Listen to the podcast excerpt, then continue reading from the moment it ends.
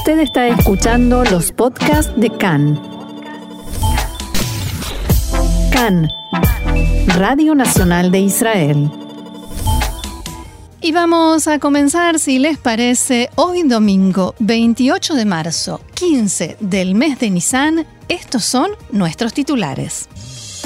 Millones de israelíes se desplazaron por las carreteras del país para festejar Pesach prácticamente sin restricciones. En medio de la celebración se intensifican los contactos para formar gobierno, en especial con el partido árabe Ram. Fracasan los esfuerzos por reflotar el buque gigantesco encallado en el canal de Suez que bloquea el paso de más de 300 embarcaciones.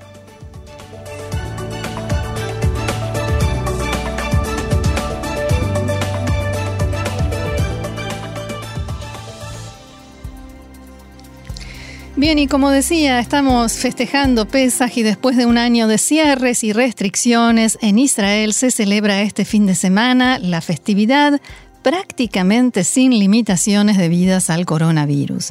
A diferencia del año pasado, el ceder de Pesach fue en pleno cierre, recordemos, no se pudo realizar, la mayoría de la gente lo hizo a través de aplicaciones como Zoom. Anoche, millones de personas se movilizaron por las carreteras de todo el país para compartir la noche de celebración.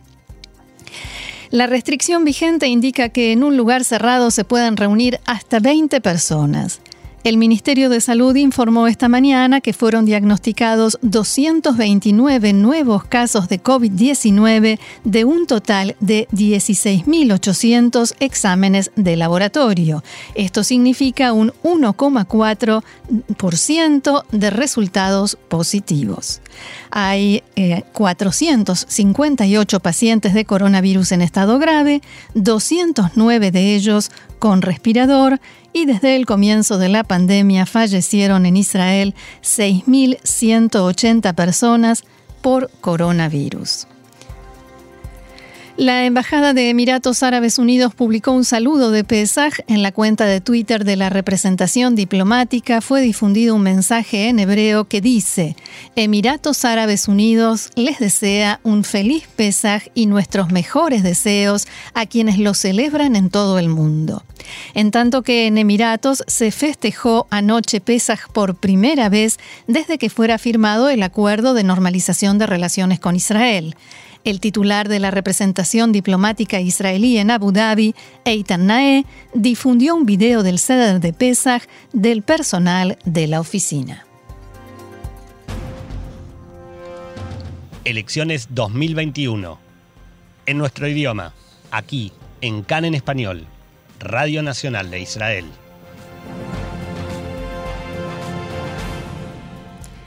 Bien, y como sabemos ya se dieron a conocer los resultados de las elecciones para la Knesset número 24.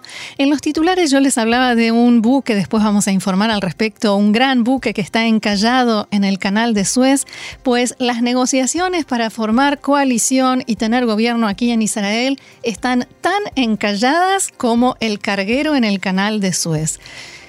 Vamos a recordar en primer lugar, para saber de qué estamos hablando, cuáles fueron esos resultados. La cantidad de escaños conseguidos por cada partido quedó repartida de la siguiente manera.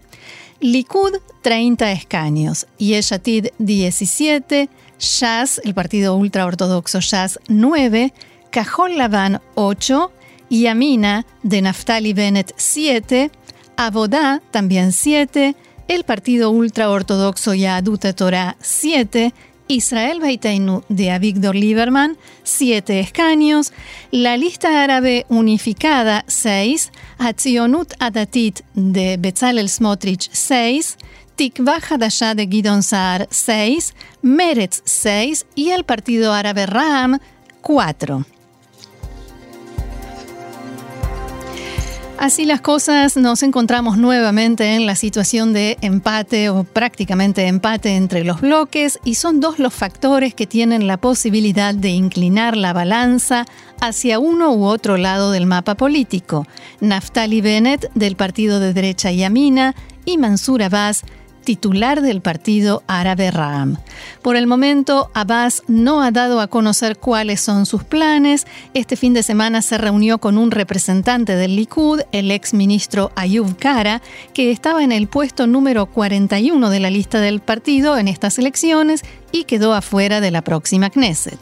Dentro del Likud y del bloque de derecha en general, se hicieron escuchar voces que se oponen a formar coalición con el apoyo o la incorporación del movimiento islámico al que pertenece Ram y que aseguran que se trata de una rama de la hermandad musulmana, de la que también forma parte la organización Hamas y que como tal no puede integrarse al gobierno de Israel.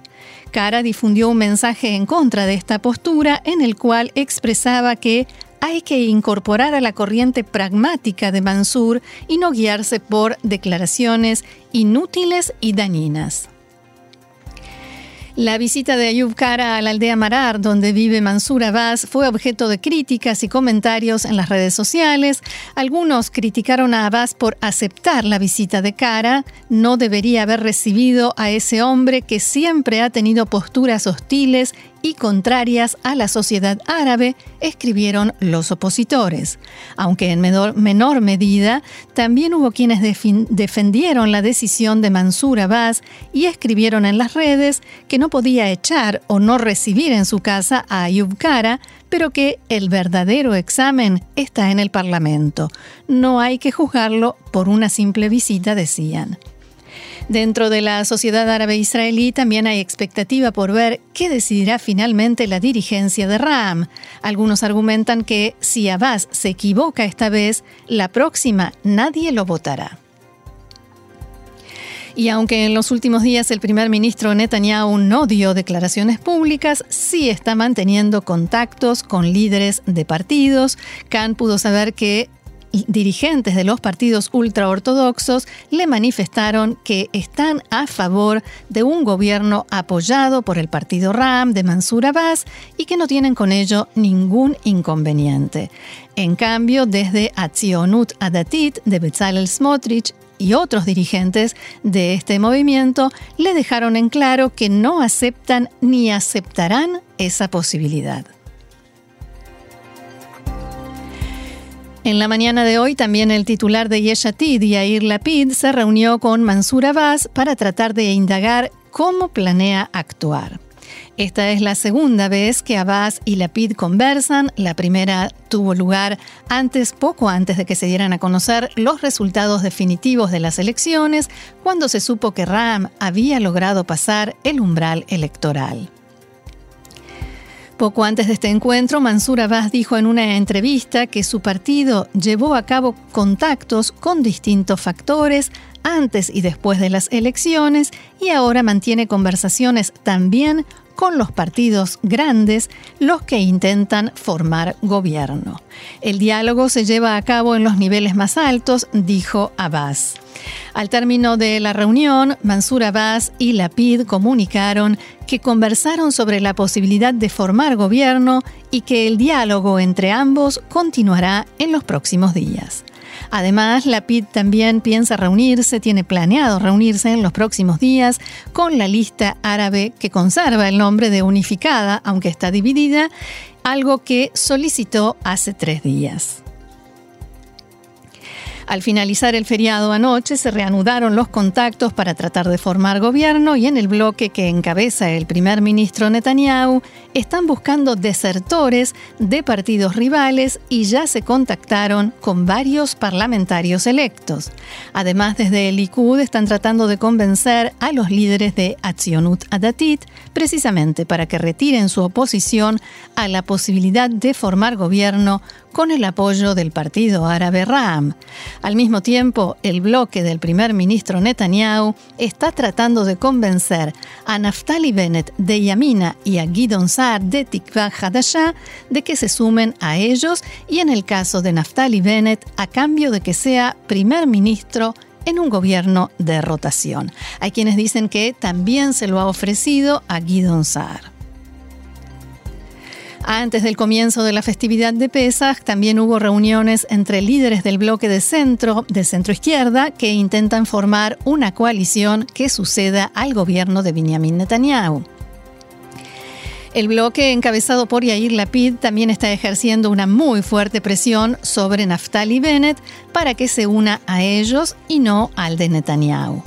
Lapid se reunió este fin de semana con Merav Mijaeli de Abodá y con Benny Gantz, con quien no tenía ningún contacto ni diálogo desde que Gantz decidió entrar al gobierno de Netanyahu tras las últimas elecciones y se terminó así la sociedad entre ambos que habían formado juntos el partido Cajol Labán. También el Lapid mantuvo un encuentro con Avigdor Lieberman de Israel Beitenu. Khan pudo saber que Lapid está tratando de reunir la mayor cantidad de recomendaciones ante el presidente para recibir en primer lugar el mandato para tratar de formar gobierno. Tanto Merav Mijaeli como Lieberman recomendarán a Lapid ante el presidente Rivlin. Cambiamos de tema. Una fuente oficial jordana dijo a la agencia de noticias local Aman News que las autoridades de ese país están llevando a cabo negociaciones con Israel sobre el suministro de 8, 8 millones de metros cúbicos de agua, además de las cantidades que se le suministran en forma permanente a ese país cada año en el marco del acuerdo de paz. El tema surgió en una reunión técnica de los comités de agua de los países la semana pasada.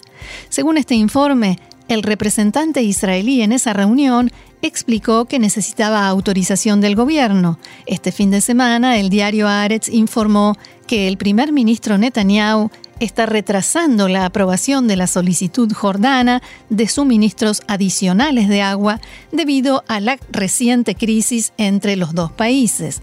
Recordemos esa crisis que comenzó con la cancelación de la visita del príncipe heredero de Jordania al Monte del Templo y devino luego en el retraso y finalmente anulación del vuelo que iba a llevar al primer ministro Netanyahu a Emiratos Árabes Unidos.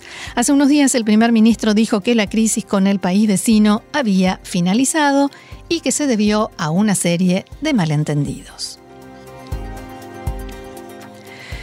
Y un tema que preocupa al mundo entero, el jefe de la autoridad del canal de Suez, almirante Osama Rabie, declaró en las últimas horas que no puede asegurar cuándo será habilitada nuevamente esta importante vía marítima que está bloqueada desde el martes pasado por el super portacontenedores de bandera panameña Ever Given. Más de 300 embarcaciones están esperando para poder cruzar desde el Mar Rojo al Mediterráneo y viceversa, mientras siguen los intentos de reflotar la gigantesca embarcación. Según Rabie, es difícil precisar cuánto tiempo llevará a solucionar el problema. El funcionario dio una conferencia de prensa en la sede de la autoridad en Ismailía, a orillas del canal de Suez. También dijo que es optimista respecto de la posibilidad de mover la nave con los 14 remolcadores que están desde el viernes intentando arrastrarla, pero que anoche la marea no fue favorable. Abro comillas, Anoche éramos muy optimistas respecto a terminar porque la embarcación respondía bien, pero después llegó la marea baja y tuvimos que frenar. No puedo decir cuándo vamos a terminar. A lo mejor esta noche, si Dios quiere, a lo mejor mañana, dijo el funcionario egipcio. También aclaró que se trata de una operación sumamente difícil, ya que el terreno es rocoso y las mareas y vientos muy fuertes.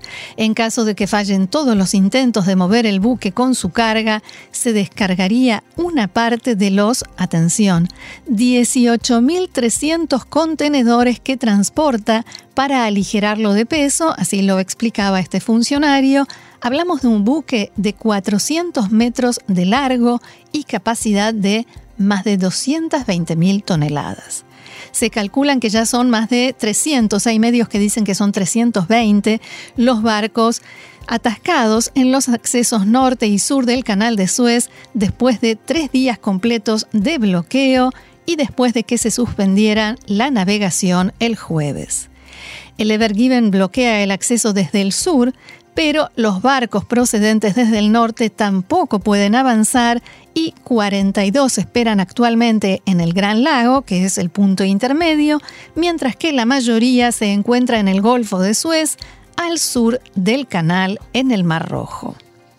Aunque inicialmente se atribuyó el encallamiento del supercontenedor a los fuertes vientos y a una tormenta de arena, Rabie aseguró que los factores meteorológicos no son las únicas razones y no descartó que se haya debido a errores humanos o técnicos.